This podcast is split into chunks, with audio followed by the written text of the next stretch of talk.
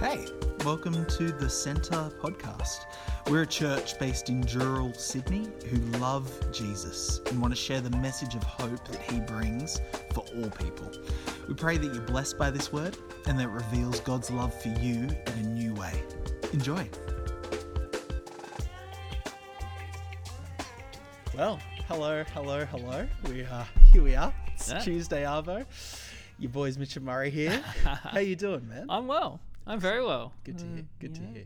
We had a big blackout yesterday here. Oh, your house had the blackout. no, blackout the as well? centre did. Yeah, Uh, which is always fun with a bunch of s- tiny children on inflatables. Yeah, there's 140 kids here, and apparently, yeah, and had to rush out to Yeah. rescue them all. So Is there like I, I assume that there's some sort of like protocol that inflatable is, yeah. world like the franchise gives you Yes, when there's a yes, blackout. So- out? it's pretty funny living out here for 12 months. I just assume whenever it's windy or there's a storm, ah, gonna lose power. Definitely go. Either on like Yeah, yeah. centre side or like the manse side. Yeah. it's pretty funny. It's just like. One of the two. Make sure your phones are charged. You know, you Yeah. might be out of power for a while. So there is sort of like the extra like thing that hopefully there's power on the other side, but it's like a little consolation when you're in a blackout in half. Yeah, it's all right. There was one time we lost power in the manse, and Rach and I went into the centre while the kids were asleep, and we were just like downloading stuff and charging our phones. Love it. Gotta do it. Gotta Yeah. do it. Uh, so anyway. good. So good. Well, I'm just shocked in like how close we are to Christmas. It's just Mm. like literally like I think you said on Sunday, like two weeks away. Yeah, It's insane. yeah. It doesn't feel like Christmas at all. How are you doing with your Christmas shopping? Ah, it's already done. I have a wife who does all it right. all. All right. And it. Amazon. Yeah. No, I um I, I definitely have a bit of Christmas shopping still left to do, but that's all right. no, no, we're all good on that front. Anything on the wish list for you this uh this Christmas? Um, I have bought my present and gave it to Rachel a wrap. so I'm done. I'm done. Well, I bought I bought one present and decided no, I want to use this now. So I bought myself a sandbag and I was like, no, I want to use the sandbag now. Yeah, for like working out, I Yeah, assume. yeah. Yeah, yeah. There's Yeah. no like sort of flooding issues that you No, no, play to no, use it. it's like a Merry Christmas to me. yeah, nice. Okay, cool. Yeah, like a good quality sandbag Yeah. that you can like throw around and Yeah, lift yeah, above your head. I Yeah, yeah. assume. Yeah, nice. So, and I've got parallel parallette bars. So like they're calisthenic bars. I bought for myself. You've said like three words I don't know. Yeah, so E- just like little bars. us what they So bars, they're like push-up bars. Push-up bars. That's the best way to describe them. They're so not parallette not like chin-up bars. Push-up Nah, bars. push-up bars. They're Okay, like so they low on the ground. Okay. and then you can. They're, they're designed to help like practice like push-up handstands. oh, okay. Yeah, so you can Yeah, use them for like doing push-ups, but Yeah, then like yeah. you train yourself to do like I don't know, just Google it. Parallel Yeah, right. bar. So they must be like quite anchored to the ground then. No, your body weight just anchors them. Yeah, right. So yeah, you learn to like lift your legs up and anyway. Yeah. That that's some Alright. hashtag goals Yeah, nice. I'm aiming for. Cirque du Soleil. yeah, kind of. I love it. Nice one. Yeah, nice might one. take a while to train up for that, but you Yeah, know yeah. that's good. No, so Yeah, good. Can't conquer everything overnight. No, no, no. So, what about yourself? What's uh, Um, on the Christmas wish list, I think. Well, here's the thing. I, re- I really wanted a bucket hat. a bucket hat? Yeah, but Em's just like, no, I'm not getting you a bucket hat. Yeah, I wore bucket hats when I was like 15. Yeah, well, this is like the point that Em's making. She's like, you're way too old for a bucket hat. yeah. And then I was like, Do you like cricket or fishing? No, I just, I just really want a bucket hat. Okay. And then, um, so I was saying to her, I was like, no, like, uh, tr- just trust me. Like, uh, I can pull it off. She's like, trust me, you can't.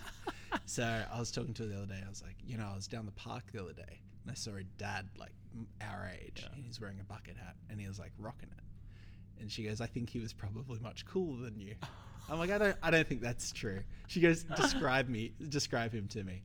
I'm like, well, he's like this black guy. He's like French. She's like, okay, you've literally just described the coolest guy I could possibly think of. He was a black French guy. So like, of course he was rocking the bucket hat. She's like, babe, I hate to break it to you. You're very white and very un-French. so you know, I was hoping there was still some uh, some chance of the bucket hat, but Yes. I don't know. I've um I've asked her for the Hitchhiker's Guide to the Galaxy novels. Okay. I've never read them before. I want to. Oh. I want to read. Have you seen the movie? Ha- I kind of intentionally haven't seen the movie because I haven't read the books yet. Okay. But I'll then because Martin Freeman, right? Yeah, yeah, Yeah, yeah. yeah. I'll get I'll give it a watch. And then there was Okay. like a Netflix series as well. I think. Yeah, there was. Yeah. Yeah, yeah. Oh no, haven't that was seen that. Dirk Gently. That was the other Douglas Adams. Oh, okay. book, I think. I yeah, actually haven't seen the movie. yeah, yeah, yeah. But yeah, I mean, I'll, I'll watch the movie after I read the books. Okay. They're like tiny. Be an easy Christmas holiday read is Yeah, the plan. So yeah, that's Excellent. A little bit of reading over Christmas. Yeah, Yeah. What's uh what's on your sort of reading list over Christmas?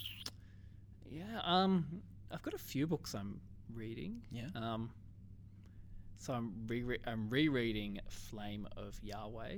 It's a book Mm. about Old Tex- Testament sexuality. Bought it five years ago. It's It's about not what I was expecting you to say with that. title. no, yeah, Yeah. yeah, So it's based off Song of Songs, Flame of Yahweh. And so he's arguing. It's a great book. Um, it's biblical theology on like sexuality, and Yeah, so he cool. unpacks like from Genesis, basically all the way the Song of Songs. Yeah, and cool. So, and he chooses like the first chapter Genesis, the last chapter Song of Songs, because so he argues Song of Songs is the return to Eden. Yeah. And Cool. yeah, so just rereading that, Mm. just to yeah, I don't really know why. It's a good book. It's just interesting. It's not Mm. all just about sex. It's Yeah. Unpacks like creation, unpacks a lot of like conquest narrative, family, like what's God expect of like husbands. And so, Mm. so but yeah, it's Mm. about this fat. He's, he, he almost dislocated his thumb trying to show me how. About seven hundred pages. So it's a good um, book. So yeah. that will be my Christmas. Mm. read. Well, like I heard NT Wright say an interesting quote recently that he um, said most uh, secular people in the West still worship the god of Eros, the god of Mm. erotic love. Yeah. So, you know, I reckon there's like, you know, a huge value in understanding sexuality in Yeah. the Bible as a, you know, huge point of value for people both in the church but outside the church as. Yeah. well. And it's an interesting book too because he unpacks a lot of um, like ancient Near Eastern ways of viewing creation, Mm. and so yeah, so that's what's important about the sexuality is because man and woman were created by well, obviously Adam was created by you know God dust in the ground and then Eve from the side. Mm.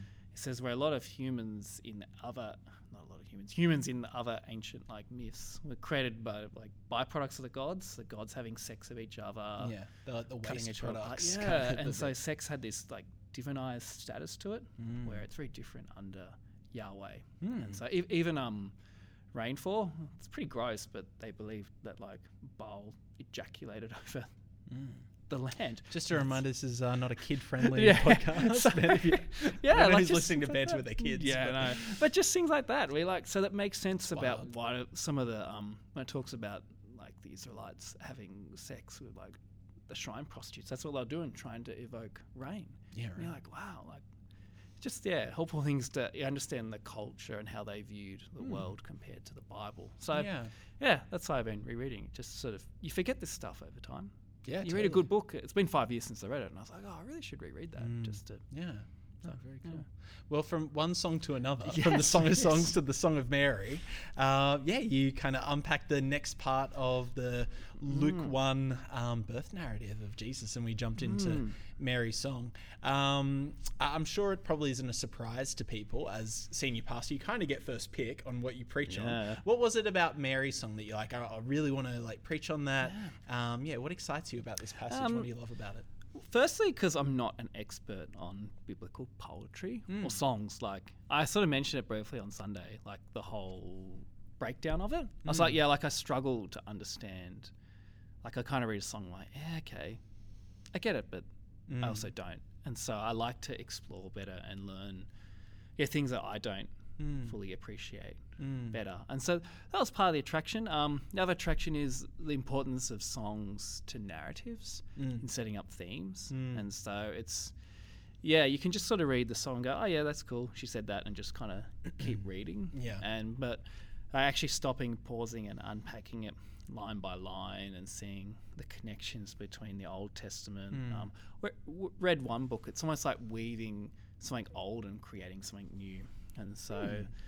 Uh, a bit like what I said in the first week about we're meant to, as the reader, we're meant to think back, oh, like with Zachariah and Elizabeth, oh, we've come across a barren couple before that are righteous. Oh, Abraham and Sarah, that's. Yeah. And this, like with Mary's song, we're meant to reflect upon, yeah, particularly Hannah Yeah. and Hannah's song and think, oh, like God did that then. He did this reversal, which Hannah talks about. Yeah. And that sets some themes for what the book of Samuel 1 and 2 Samuel is about. Oh, it's something similar is happening here, and some of the, Yeah. the motifs and images that Mary riffs off, um, such as, you know, the Mighty One has done great things for me. Mighty One uh, is often used of God as like a warrior. Yeah. So it's God as a bit of a warrior.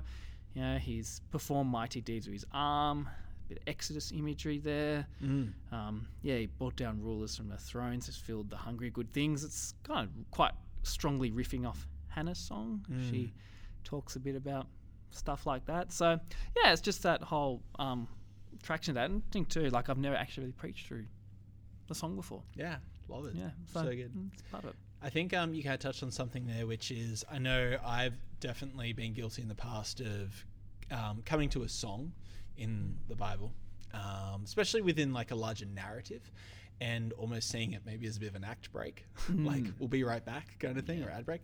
Um, but I think that one thing which is really interesting that Hannah and Mary song do is they're really foreshadowing what's going to happen like in Yes. the in the rest of the book as much as they're also playing off previous biblical ideas and imagery um, you know it's kind of like summarizing what's about to happen in a, in a larger Yes. thematic way rather than Yeah. specific narrative and plot um, but yeah so when we i mean look i think that it'd probably be fair to say um, the average Christian probably wouldn't know off the top of their head who Hannah is. Like, if you're like, "Hey, who's Hannah?" Yeah. It's like, you know, she's not necessarily a major character. Um, she disappears pretty quickly. Mm, pretty much after the prayer. well, I mean, like it's even kind of funny, and this is a whole other conversation, Mm. but that really the story of King David is in the books called Samuel. You know Yeah. about you know like really David is the hero Focus, yeah. of you know these two books or you know the larger narrative. But yeah, Hannah really is seen as being this heralder at the start Mm. of this book, this larger story. Um, so yeah, when you kind of look at Hannah's prayer in relation to Mary's, um, what are you know you've kind of already spoken about Mm. Yeah. that theme of the mighty sort of being humbled and the Mm. humble being exalted.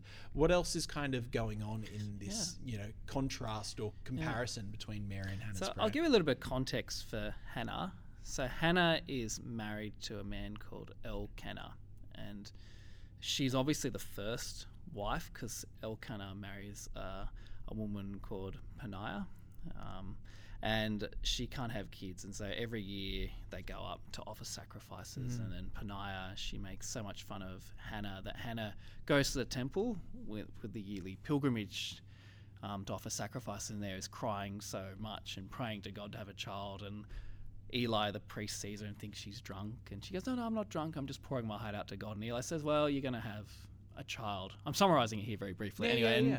and Hannah dedicates Samuel. Samuel means like God hears. Mm. um, so when she has a child and Samuel is dedicated as he's sort of the last judge Mm. and like, prophet so prophet judge. And so after um, Hannah's prayed and yeah, all, all God's blessed her with that. That's where her song comes from. And so, so tied in with this virgin, or not virgin, this barren woman having a child that will do great things for Israel. In a similar way, Mary's she's not barren, but she's unusual birth, Yeah, and sure. and Hannah's song definitely sets up the themes for um, Book of Samuel. So I'll read I'll read the song here. So this is from one Samuel chapter two. It says then Hannah prayed and said, "My heart rejoices in the Lord. In the Lord, my horn is lifted high. My mouth boasts over my enemies, for I delight in your deliverance. There is no one holy like the Lord. There is no one beside you. There is no rock like our God." Do not keep talking so proudly, or let your mouth speak such arrogance. For the Lord is a God who knows, and by him deeds are weighed down. The bows of the warriors are broken, but those who stumbled are armed with strength. Those who were who were full hire themselves out for food, but those who are hungry are hungry no more. She who was barren has borne seven children. But she who has many sons pines away. The Lord brings death and makes alive. He brings down to the grave and raises up. The Lord sends poverty and wealth. He humbles and exalts. He raises the poor from the dust and lifts the needy from the ash heap. He seats them with princes, and he has them inherit a throne of honor. For the foundations of the earth are the Lord's. On them he has set the world. He will guard the feet of his faithful servants, but the wicked will be silenced in the place of darkness. It is not by strength that one prevails. Those who oppose the Lord will be broken. The Most High will thunder from heaven. The Lord will judge the ends of the earth. He will give strength to his king and exalt the horn of his anointed. Mm. And so you can sort of see the similarities between the two songs, just listening in there. And and what's important in one and two Samuel is that Israelites pick a king, Saul, tall Saul, who ironically falls down in death, and David, who is the eighth son, is raised up. Um, so there's that kind of Mm. reversal of things. Even a bit of Goliath. You know, Goliath is nice and tall, and we think he's powerful, but no, it's actually David. And so it's all, all those sort of images are tying in there, setting up the book of Samuel. And so, in a similar way with Mary's song, she's talks about glorifying the Lord and rejoicing in God my Savior and generations calling me blessed and and I'll just skip down and says he's performed mighty deeds of arm. He has scattered those who are proud in their innermost thoughts. He has brought down rulers from their thrones, but has lifted up the humble. He has filled the hungry with good things, but sent the rich away empty. So you can mm. see that reversal mm. imagery, and mm. it's what um, so that's what Jesus came to do. Mm. We see him feeding and feasting with those on the yeah different spectrum, from zealots to tax collectors, healing the blind, the lame, the demon possessed, and so literally feeding people. Yeah, yeah, yeah. Yeah. Yeah. So that's Yeah. part of that kingdom's arrival is come with Jesus, and then by extension, in the Book of Acts, we see that the early church doing that too. So we have to remember that Luke and Acts are Two-parter. Oh, yeah, yeah. We kind of because we got Luke, John, then Acts. Kind of yeah, yeah, breaks yeah, it up. yeah, yeah, yeah. Mm. And I like it's really fascinating, even just with that, you know, sheer idea of a reference back to one Samuel. Mm. Um, you know, it's kind of fascinating when you think of this messianic king of King David. Mm. He's a fascinating guy because he's a you know hugely successful um, you know sorry military leader. Mm. He's also like he's a pretty sensitive dude.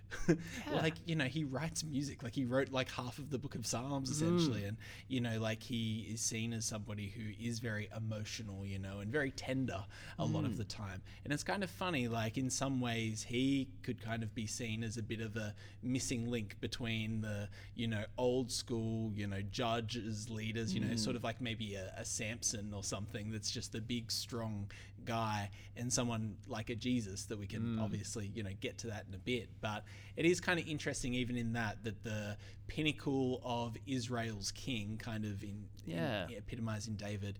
Isn't necessarily fully even what you'd expect. Definitely not Yeah. a Saul. No, yeah, I hadn't really thought of it that way before. Because definitely he's a mighty man, totally. which is why he's not allowed to build the temple. Yeah. it's his son Solomon. yeah. But yeah, he does have that real emotional side. Because yeah, you just talking remind me of that time where David's bringing in the Ark of the Covenant and he's dancing Yeah. around so much, and his first wife Michal was like, Yeah. "How dare you do that?" You've made like, me "Uh, look like a fool." yeah." Yeah, he's yeah. like, "Wow, I will dare become even more foolish to dance in front of God." Like, yeah, Yeah, yeah, yeah. it's real. Yeah, it's interesting how God is like always preparing a way. Yeah. always kind of bringing things closer. And Mm. then obviously there's this other song that you referenced uh, all the way back in Exodus, which is uh, Moses' sister Miriam, Mm. Yeah.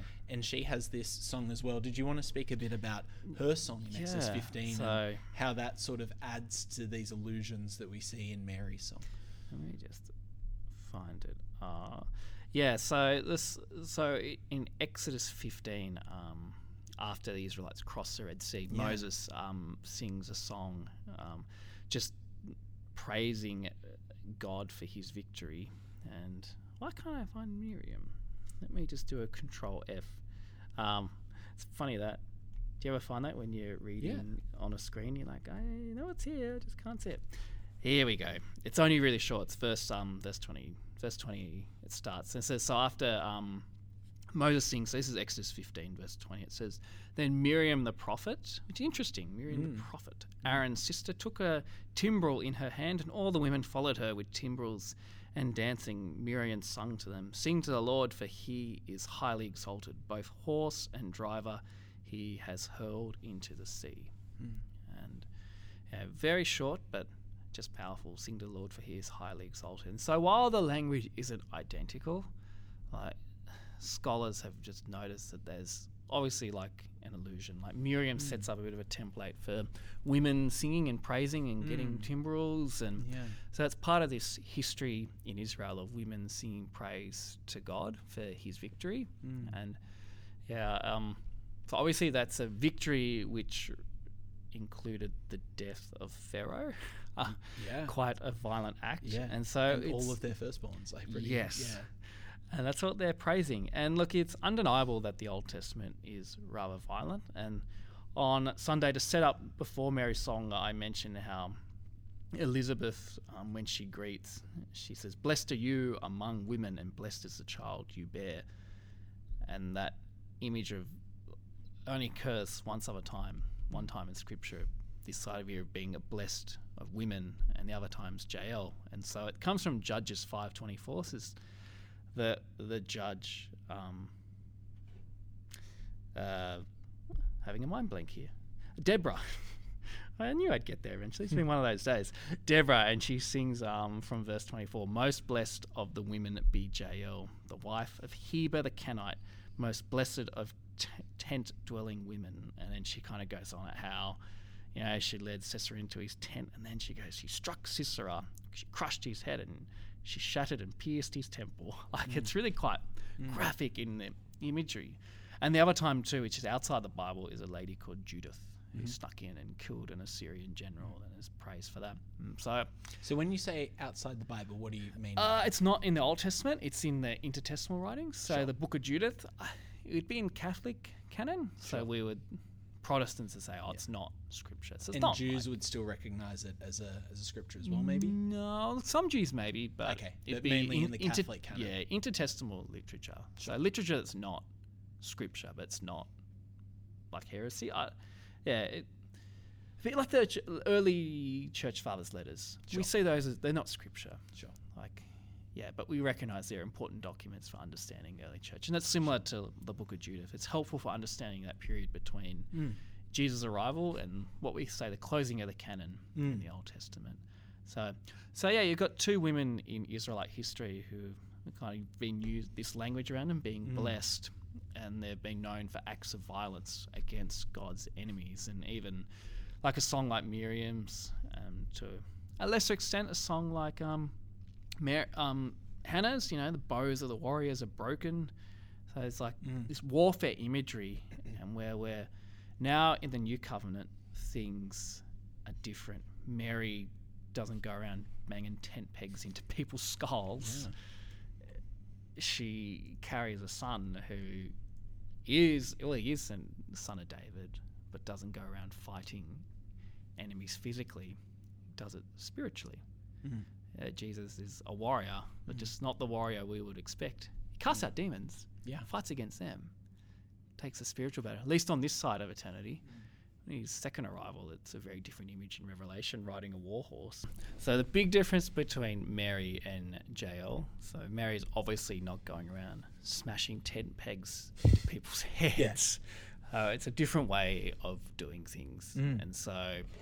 like I said earlier, Luke sets up the narrative is like look to the past Mm. to anticipate the future, but Mm. also it's a bit different. So Zachariah and Elizabeth, we mentioned earlier, yeah, like a new Abraham and Sarah. Mm. So while this language of Mary being like a blessed woman, oh, that reminds us of Jael, Mm. or for Jews like yeah Judith as well, Mm. but it's different. She's a different sort of figure, not Mm. a warrior Mm. figure, Mm. and that reversal imagery. It's interesting. I was reading somewhere that Mary gives birth to a king, but she's not a queen. Mm. Uh, Mary's younger than Elizabeth, but it's Elizabeth that honors her Mm. instead of the other way around. And Mm. even so, like yeah, John the Baptist, he kicks for joy at the Mm. baby who's younger than him. Mm. It's that sort of that Old Testament image of the younger being honored above the elder. Mm.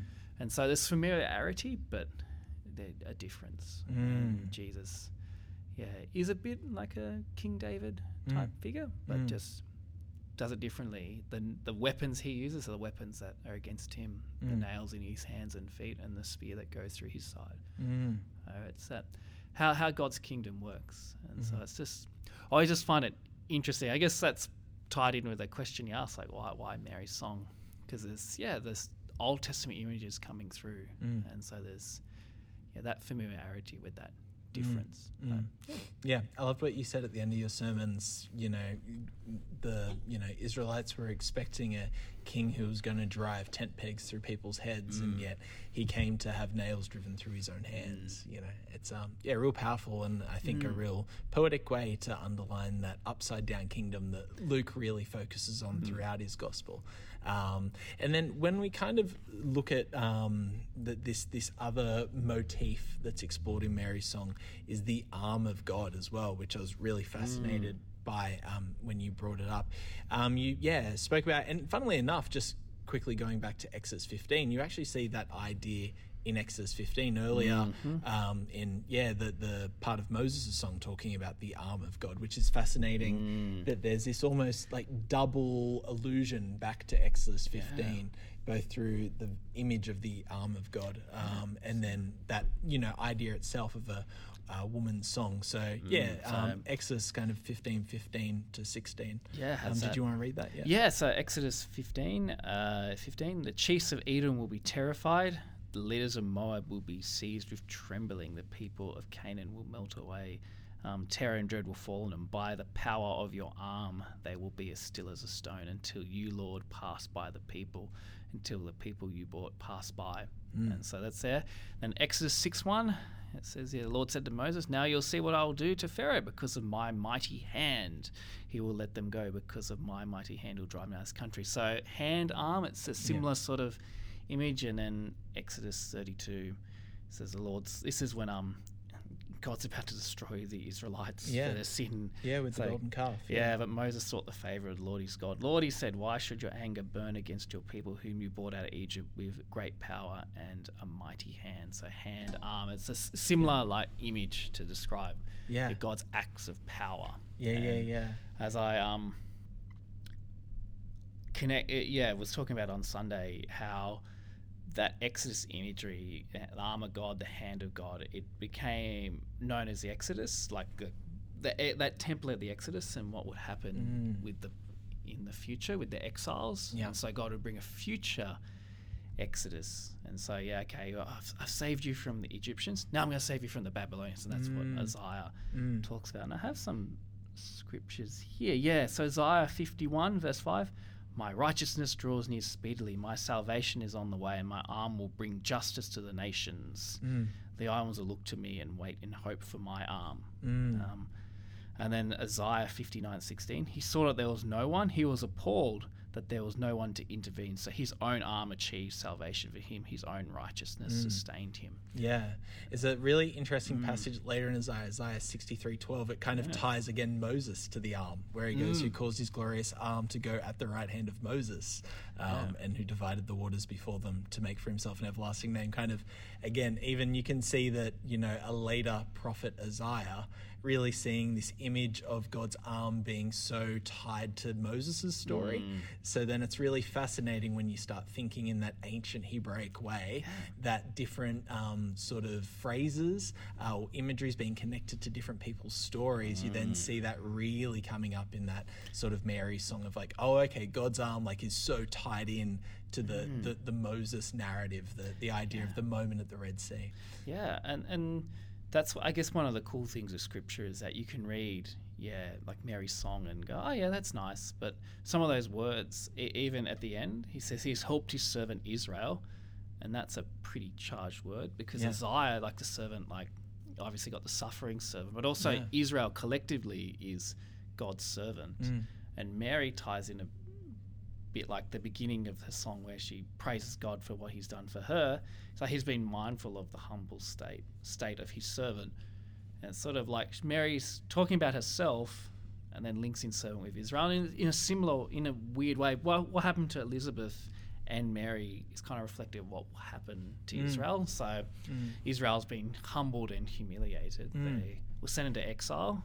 They're there seven years. They've come back, but they're not really their own people. There was a bit of history there. The Maccabees, if you've Yeah. heard of them, like they had a, had a crack at it. Judas Maccabeus, he fought against the Greeks, and Yeah. Tyrannus Epicurus the Fourth, who was the Greek overlord. They sort of established their own kingdom for a bit, but Yeah, it was like fallen apart. successful for Yeah, a second. yeah. It was like, yeah. Uh, but it's all fallen apart by this point. We got Herod, who, interesting enough, is an Edomite. And We kind of read briefly there in Exodus. So Mm. Yeah. Edom is the twins, twin brother of Jacob. Yeah. Is the enemies of Israel, if you know your Old Testament Yeah. history. So, yeah, you've got an enemy ruling from Jerusalem through Herod and Edomite. Mm. You've got Rome, who's ruling over the world at this point, and Mm. yeah, Israel's like an oppressed nation. Mm. Let's say they're Mm. in their land, but they're not Yeah. really owners of Yeah, it. yeah, yeah. Yeah. And those glorious promises that the prophets foresaw, it hasn't happened yet. Yeah. They're still waiting for that. Yeah. And Yeah. so, yeah, that's all tied in here with Mary. She's giving this prophetic vision Mm. in a sense of what God will do. Yeah. Yeah. And yeah, so that You um you brought up this really great point. It's something which is you know we've, we've sort of been talking around, but I'd love to address it directly.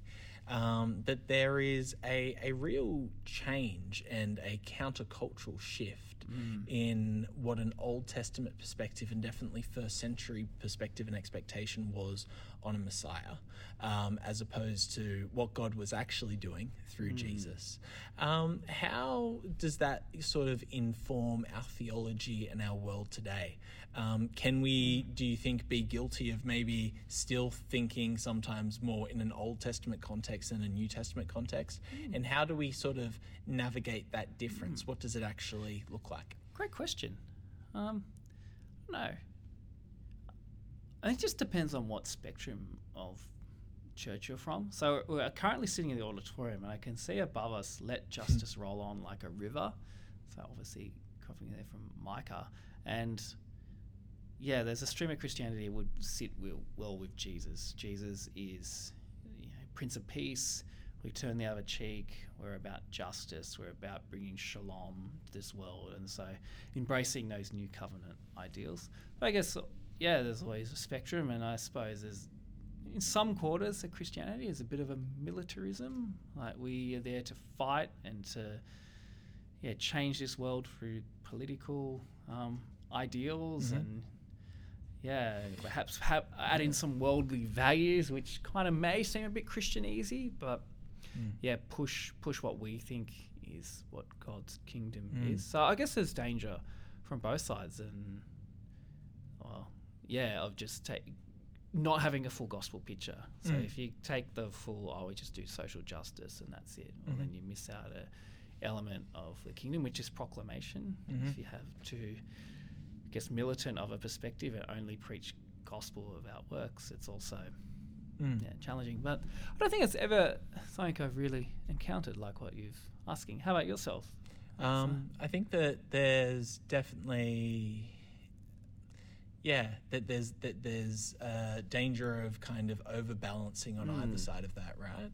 Um, yeah, I think like for me there is maybe um, a misconception sometimes of what it looks like um, to, yeah, like spread the gospel to yeah, I, I kind of hate this phrase, but I'm using it intentionally because I think it's the misconception that some people have to make our world more Christian rather than. So I, I think that's the wrong idea. Mm. I don't think we should be asking how can we make our world more Christian. Mm. I think we should be asking how can we lead people into becoming more Christ-like. Mm. Um, yeah, because ultimately, I think then our society can just kind of become a bit like a cup, which is clean on the outside but dirty on the inside, kind Mm. Of thing. It sort of has all of the uh, the signs of you know what we think is Christian, but ultimately on the inside is still bereft of Jesus. Um, my new favorite author is Richard Beck. I've Mm. been reading his book called Enchanting Faith, and um, it's not from his book Enchanting Faith, um, which is a great read, just about how he uses the word enchantment. I think to be a bit, you know, provocative. Yeah, basically just saying becoming more spiritual. Yeah. But on his blog posts, he talks um, about what he calls uh, it's like uh, what's the word process theology. Jesus is just a process to make us Mm. um, tick boxes off. And he, from his blog post, he has he was talking to these Christian coaches, so sports coaches in like a Mm. Christian sports school. Mm. And he asks the question like, "What values do you have?" They're like teamwork, you know, giving hundred percent, or or like the typical sports, you know, jargon. Mm. And he says, "What makes this uniquely Christian?" And he's like, "None of them could say Mm. anything." He goes, "Just because you've just slapped Christian ahead of it, we're a Christian Mm. sporting school, doesn't mean it's Christian." He goes, "What makes you uniquely Jesus focused?" And that's Mm. how he leads the blog post. He goes, "That's the question you need to ask. Like, what, h- how, uh, like anything we do, how does that?" make us reflect Jesus. No point just slapping on a label. And it made me reflect about here, like the center.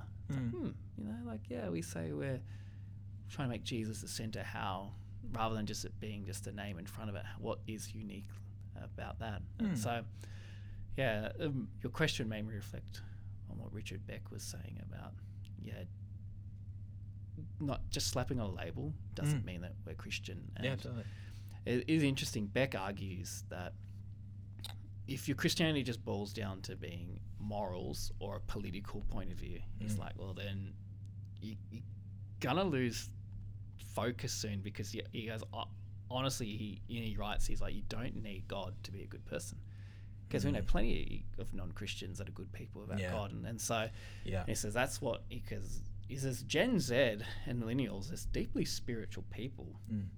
He writes, and he, and he goes because he's a psychologist. He writes anytime you see addiction, loneliness, depression, he goes that's people crying out for God, Mm. for their souls to be filled, and they're just Yeah. not finding it in church. And so he trying to push back for this whole be Mm. more spiritual. Like the kingdom is about power. It's about God seeing God's presence and Mm. power in our lives Mm. and in a sense that's you know, does have a point tying it with mary's song it is about seeing the kingdom in power Mm. about god's presence about god's power about yeah rejoicing in the the deeds of the mighty one his arm being revealed um, yeah robert barron he was a prolific commentator he passed away a few years ago he was he said the arm of god is revealed at advent in the birth of jesus Mm. so we see it. We see that arm revealed hanging upon the cross. Mm. And yeah, that's what's uniquely Christian Mm. is uh, yeah, turning the other cheek, Mm. not seeking revenge, Mm. trusting in God's goodness Mm. Provision of His justice Mm. over this world to reverse the evil and suffering. Mm. That's what will change it. Mm. And expecting to see it. Mm. Paul said to Timothy, the kingdom of God is about power, not about timidity. Mm. Yes, we do believe in a powerful God Mm. and a God of miracles, a God of wonder. Mm. You know, Yeah. yeah, reclaiming that, like Mary has done here. Mm. I wanted to finish. Um, I, I think it'd probably be safe to say I am putting words in your mouth a little bit Mm. okay, here, but right. in your preparation for this sermon, um, definitely came across in the delivery that maybe your view on the power of song has increased a little bit. Yeah. Um, did you just want to speak a bit Yeah. about that as we finish up? About yeah, where singing Mm-hmm. and songs, what place they have in our spirituality, Yes. um, in our yeah church gatherings, and in our yeah just I don't know walks with God. Yeah. Um, because I don't have any musical talent. I never valued singing Mm. very highly. Um, but yeah, reading Beck and a few others in particular who just yeah, well, Richard Beck's language of singing is resistance. Mm. It's yeah, for us when we gather each Sunday, we sing praises to God in a way, obviously to honor Him and to glorify Him. Also, too, it's about yeah, asking God to come through on His promises. Mm.